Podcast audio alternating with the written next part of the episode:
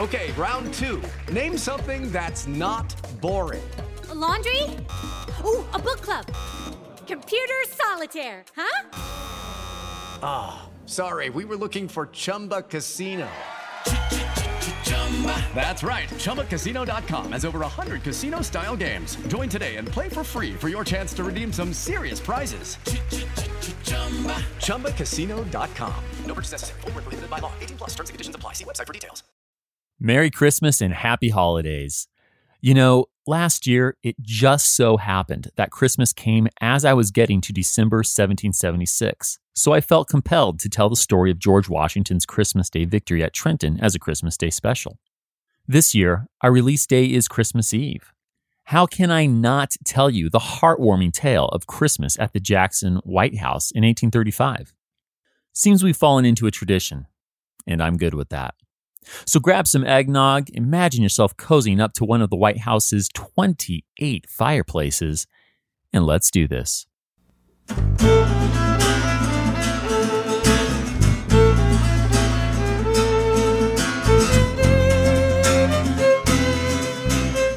Welcome to History That Doesn't Suck.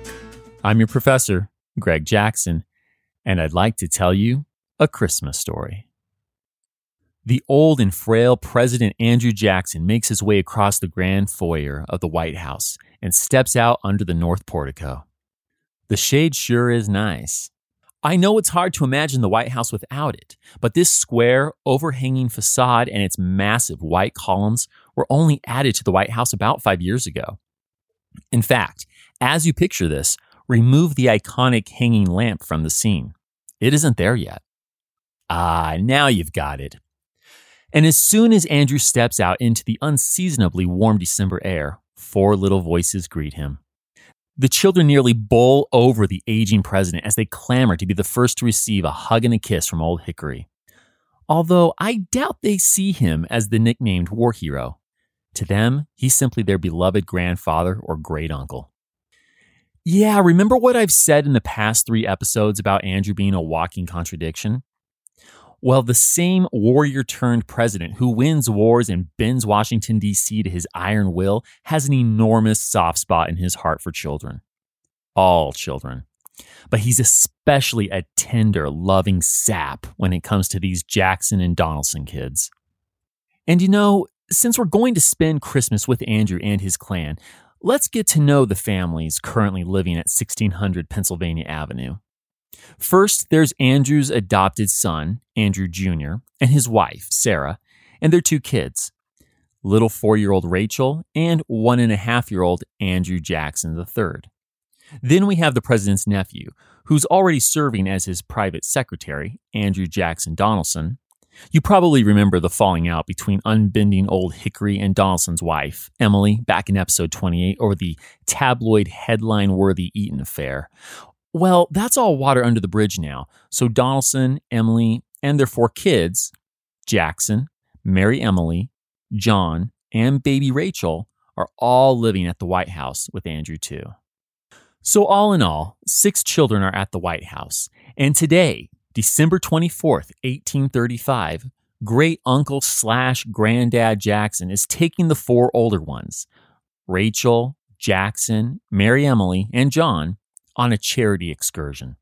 They're going to visit the Washington City Orphan Asylum. Located less than a mile east of the Grand White House, this small orphanage has been operating for about 20 years. It was founded by several prominent charitable Washington socialites, including at least two that we've met in past episodes Margaret Bayard Smith and former First Lady Dolly Madison. Andrew visits regularly. He is an orphan himself, after all, and occasionally takes the Donelson kids, Mary Emily and Jackson, with him. But today is the first time Andrew's bringing John Donelson and his granddaughter, Rachel. While White House servants load the carriage with enough gifts and treats for the orphans to mistake Andrew for a gangly version of Santa Claus, the nursemaid bundles the four young Jackson and Donelson children against the not that cold, damp air. Soon enough, the entire gift toting party is secured in the coach and on its way to the humble group home. As the carriage rattles along, three and a half year old John turns to his beloved great uncle Andrew and asks, Uncle, did you ever see Santa Claus? There's no way the hardened politician would let his guard down with one of those Whigs like Henry Clay. But again, old Hickory becomes old softy when he's with the kids. Andrew tenderly responds to his sweet great nephew. No, my boy, I never did. John, with a little worry in his voice, opens up to his great uncle. Mammy thinks he'll not come tonight. Did you ever know him to behave that way? Betraying a little wobble in his own voice, Andrew replies, We can only wait and see. I once knew a little boy who not only never had a toy in his life, but after the death of his mother, a pure, saintly woman, had neither home nor friends. Okay, so maybe he's being a little guarded, but more likely, Andrew's just trying to shield the small boy from life's harsh realities on Christmas Eve. And his efforts to shield them work for now. The naive children don't realize their beloved patriarch's distressing story is autobiographical. Nine year old Jackson cries out, Poor little fellow! Had he come to the White House, we would have shared our playthings with him. Tears pool in old Hickory's eyes as his great nephew's charitable words almost completely do him in. Come on, hero of New Orleans, keep it together.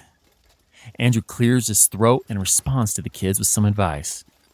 the best way to secure happiness is to bestow it on others, and we'll begin our holiday by remembering the little ones who have no mothers or fathers to brighten life for them. As soon as the sage words are out of his mouth, the carriage stops in front of the orphanage on H Street. Andrew and the kids pile out of the coach and bound up the front steps of the small building. When the matron greets the Santa Plane president, Andrew, he replies, Here I am with some Christmas cheer for your young charges. The orphans congregate in the small reception room of the orphanage, and fatherly Andrew, undoubtedly recalling the lonely, presentless, and parentless Christmases of his own childhood, hands out gifts to each child himself. Whoa! Whoa! With their bags and arms now emptied, the still tall, despite his age, president and the four children leave the asylum. They have to hurry back to the White House for the grand Christmas Eve dinner party in the works for Washington's social and political elite. Of course, the kids aren't invited to join the sumptuous meal, but Andrew has a special Christmas Eve surprise for them after their simple early supper. He leads the four big kids up to his own room, since it has one of the biggest fireplaces in the whole house. Definitely big enough for a full grown man to fit through. Hint, hint. Andrew helps all four children hang stockings for Santa Claus. But don't go picturing those personalized needlepoint stockings your mom ordered from Pottery Barn last year. No, these kids are using their nanny's actual stockings, no doubt hoping that Santa will fill the adult sized hose to the brim. Andrew makes sure all of his treasured progeny have their stockings prominently placed where Santa will be sure to see them. He even gets two small socks for baby Rachel and baby Andrew Jackson III, who are already asleep in the nursery. Well, three and a half year old John surveys the scene. The room looks like it jumped right out of Clement C. Moore's recently written poem, A Visit from St. Nicholas. Say it with me if you aren't in line at the mall. The stockings were hung by the chimney with care in hopes that St. Nicholas soon would be there. Anyway, the little boy realizes one person still needs to hang a stocking above the great big fireplace President Andrew Jackson. Why not hang up a stocking for Uncle? The children excitedly suggest. Without waiting for Andrew's response, John runs over to Andrew's dresser, opens the bottom drawer, and grabs the first sock he lays his chubby little hand on. The boy hooks the sock over the fireplace tongs standing on the substantial hearth and announces, now let's see how Santa Claus will treat you, Mr. Uncle Jackson, President of all these United States. Andrew's shocked and touched. Well, well, to think I've waited nearly 70 years to hang up a Christmas stocking, he responds. Oh, right. Orphaned by the Revolutionary War, he never had the kind of Christmas he now strives to give the orphans down the road or these six little ones under the presidential roof. Well, that's a bleak thought. Okay, so with one last check on the all important stockings, the children walk across the hall to join the babies in the nursery. Six year old Mary Emily is sure she won't be able to sleep. Santa Claus is coming. But soon she drifts off to visions of sugar plums dancing in her head. Her brothers and cousins do the same, and as they sleep, Santa gets to work. eBay Motors is here for the ride. Remember when you first saw the potential? And then, through some elbow grease, fresh installs, and a whole lot of love, you transformed 100,000 miles and a body full of rust into a drive that's all your own? With over 122 million parts for your number one ride or die, you can make sure your ride stays running smoothly. Brake kits, LED headlights, exhaust kits, turbochargers, bumpers, whatever your baby needs. eBay Motors has it. And with eBay Guaranteed Fit, it's guaranteed to fit your ride the first time, every time, or your money back. Plus, at these prices, oh, you're burning rubber, not cash. Keep your ride or die alive at ebaymotors.com. Eligible items only, exclusions apply. It's time for today's Lucky Land horoscope with Victoria Cash. Life's gotten mundane, so shake up the daily routine and be adventurous with a trip to Lucky Land. You know what they say. Your chance to win starts with a spin. So go to LuckyLandSlots.com to play over 100 social casino-style games for free for your chance to redeem some serious prizes. Get lucky today at LuckyLandSlots.com. Available to players in the U.S., excluding Washington and Michigan. No purchase necessary. VGW Group. Void where prohibited by law. 18 plus. Terms and conditions apply. Christmas gifts, you sleepy heads, Mammy calls out the next morning. The kids don't need telling twice.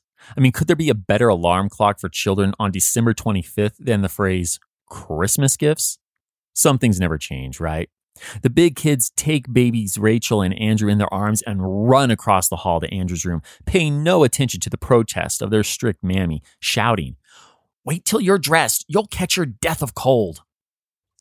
In the typical single mindedness of children about to open gifts and eat candy, they ignore their nanny and practically break down the president's bedroom door with their knocking. Andrew excitedly opens the door. He's already dressed.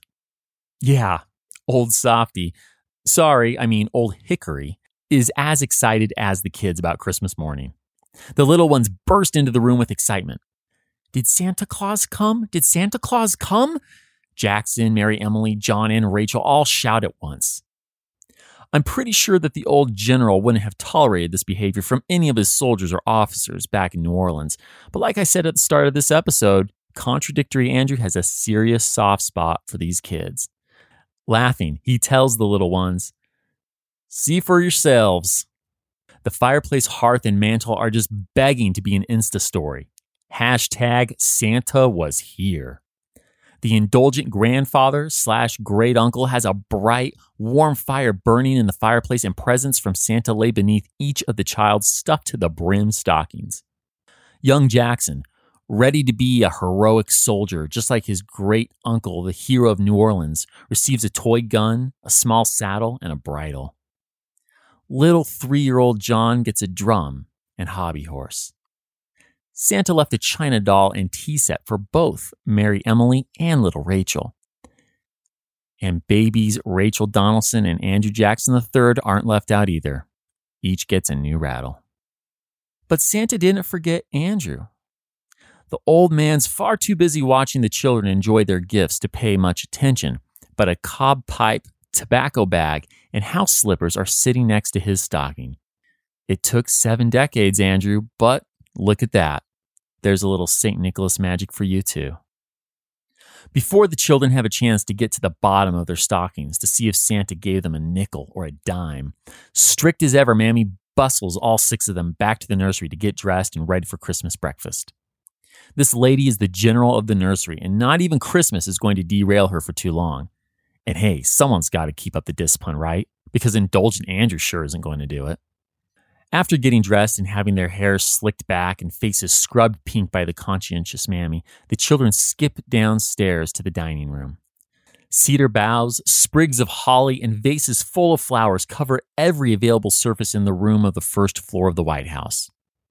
I think Joanna Gaines from HGTV's Fixer Upper would approve. And tucked into the greenery on the dining room table fireplace mantel are even more wrapped gifts for Andrew's family members. So the whole family gulps down a quick breakfast and heads back upstairs to continue with the presents. There are five adults and six children in this Jackson crew, so I think you can imagine the mounds of gifts they have for each other.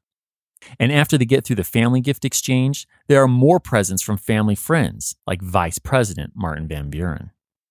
Thoughtful family man Martin sends a toy stove with a functioning alcohol burner to six year old Mary Emily. Yeah, the Easy Bake Oven has nothing on this contraption. Eagerly, Mary Emily and her cousin Rachel get the stove lit and start cooking right there in the playroom. Mary Emily later recounted this moment. Quote, Lighting the lamp in the stove, we popped corn in the oven, shouted gleefully when the corn executed its staccato dance, occasionally giving us a hot smack on the face or hands. Close quote. Sounds like this toy doesn't come with a user manual full of safety warnings. Well, after the children play themselves out, somehow managing to avoid popcorn burns as severe as those caused by George Bluth's cornballer on Arrested Development, it's time to get ready for the party of the year. See, a few weeks ago, Andrew's niece and reinstalled White House hostess, Emily Donelson, suggested to the president that the Jackson family throw a children's Christmas party. The indulgent grandfather readily agreed, and Emily sent out invitations to a bunch of prominent Washington, D.C. families that read, and I quote, The children of President Jackson's family request you to join them on Christmas Day at 4 o'clock p.m. in a frolic in the East Room. Close quote. Of course, nearly everyone RSVP'd yes. No one wants to miss the first White House Children's Christmas party. Come four o'clock on Christmas Day, the Jackson family children, their mothers, Emily and Sarah, and Old Hickory himself stand in the columned and decorated to the hilt grand foyer, waiting to greet their guests. Of course, Mammy has the kids decked out in their Christmas finest. Four year old Rachel Jackson, with her soft dark curls, has on her brand new pink cashmere dress and silk stockings with kid leather slippers. Mary Emily, just a few years older than her cousin, has on a matching dress in blue. Mary's older brother, Jackson, wears a brass button suit jacket, and his little brother John sports his new Scottish plaid suit. These kids are definitely Christmas card photo worthy. As guests walk up the steps of the new and impressive north portico and into the foyer, they greet their hosts and head to the large ballroom, simply called the East Room, which is decked out like the rest of the house with cedar branches, flowers, and even hanging mistletoe. But alas, there isn't a decorated tree. The German tradition of having a freshly cut, decorated evergreen standing in the living room just hasn't caught on with most Americans yet.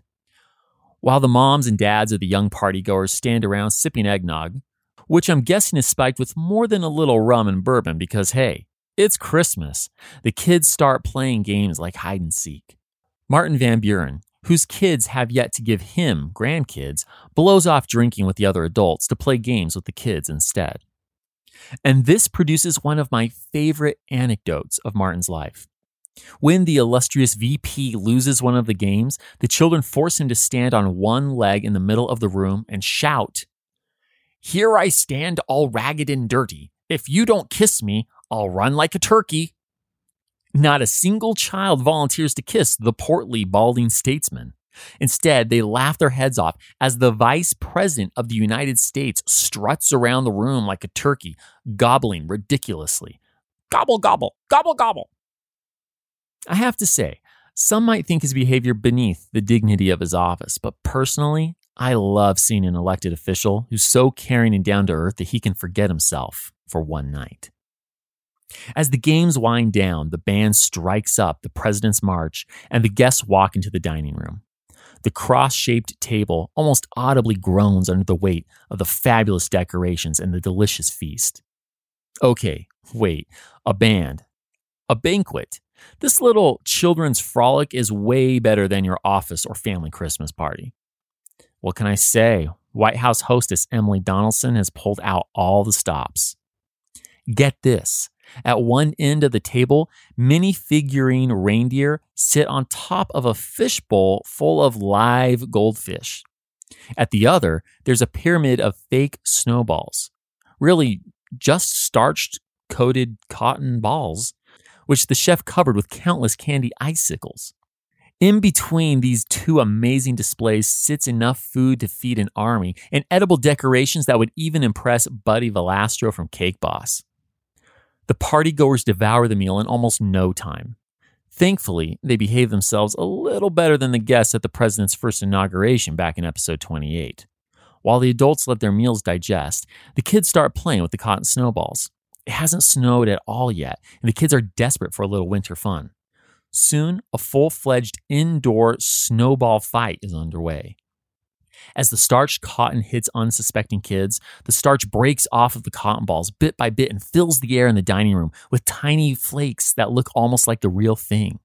With kids laughing in the background and fake snow falling slowly to the floor, the dining room feels like a Hallmark Christmas movie. One of the prominent guests, former First Lady Dolly Madison, turns to Andrew and says, quote, What a beautiful sight. It reminds me of the fairy procession in Midsummer Night's Dream. Close quote. Well, Andrew's no Shakespeare buff, but he does read the Bible every day.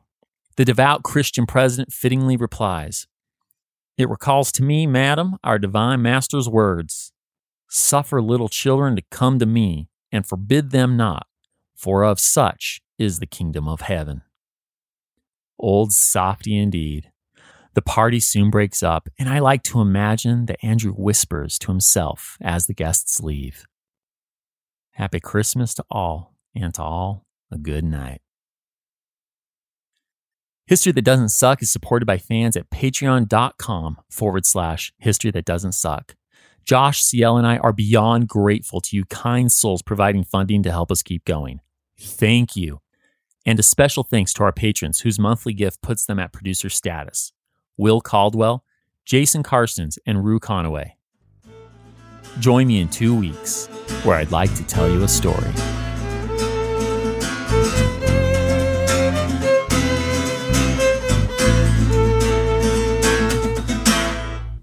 With the Lucky Land slots, you can get lucky just about anywhere. This is your captain speaking. Uh, we've got clear runway and the weather's fine, but we're just going to circle up here a while and uh, get lucky. No, no, nothing like that. It's just these cash prizes add up quick. So I suggest you sit back, keep your tray table upright, and start getting lucky. Play for free at LuckyLandSlots.com. Are you feeling lucky? No purchase necessary. Void where prohibited by law. 18 plus terms and conditions apply. See website for details. Hello, everyone. My name is Wesley Livesey from the History of the Second World War podcast. Join me on a journey through the most destructive conflict in human history, a journey that will take us not just through the famous campaigns and cataclysmic battles, but also to the lesser well known corners of the war that touched millions all over the world, as we try and answer not just the questions of what and where, but how and why. You can find History of the Second World War on all major podcast platforms or at historyofthesecondworldwar.com.